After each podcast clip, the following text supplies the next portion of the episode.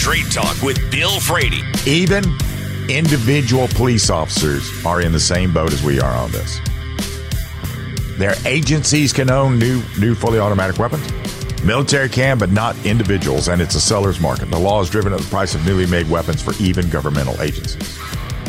But then the question becomes, who actually needs one of these things? And that's that's where uh, that's where I always love that argument because that's that's a that's a prevalent one. Uh, nobody needs any of this stuff. Nobody needs a car capable of traveling more than 50 mile per, per hour. Nobody needs a Corvette, but Joe Biden has one. No one needs air conditioning or electric toothbrushes or any of the products and conveniences we take for granted. And yet, none of those things are actually integral in securing a specifically enumerated constitutional right, which is where these things fall. Straight Talk with Bill Frady. Weekdays 10 to noon. News Talk 98.9. WORD. The voice of the Carolinas.